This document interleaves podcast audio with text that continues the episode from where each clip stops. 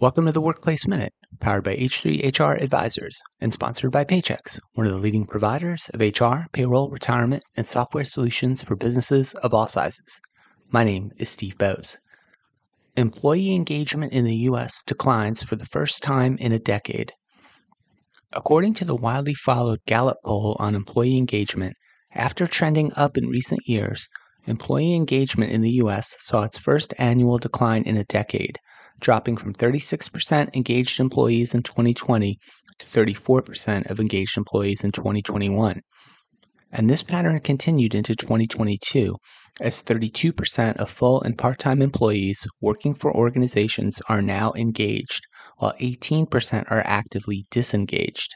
And active disengagement increased by 2 percentage points from 2021 and 4 points in 2020.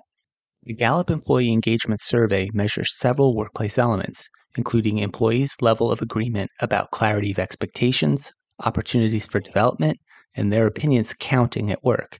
In short, engaged employees are involved in and are enthusiastic about their work and their workplace, and actively disengaged employees are disgruntled and disloyal because most of their workplace needs are unmet. The engagement elements that declined the most from the pre pandemic record high engagement rates in 2019 were clarity of expectations, connection to the mission or purpose of the company, opportunities to learn and grow, opportunities to do what employees do best, and feeling cared about at work. Gallup also found a six point decline in the percentage of employees who are extremely satisfied with their organization as a place to work and these are all indications that employees are feeling more disconnected from their employers. Of note, there are some differences in the decline of employee engagement among younger workers. Younger workers' engagement was impacted more than older workers.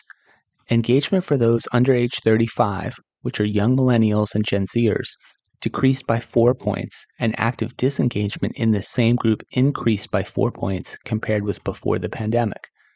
And engagement among older workers those 35 years and older, decreased by just two points, and the percentage of actively disengaged in this group increased by only one point.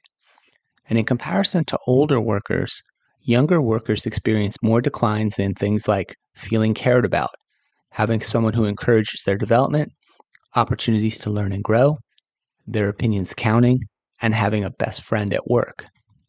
Finally, these widespread declines in employee engagement were seen across all work types, whether on site, hybrid, or fully remote. For those in hybrid and fully on site work locations, employee engagement declined from 2019 to 2022.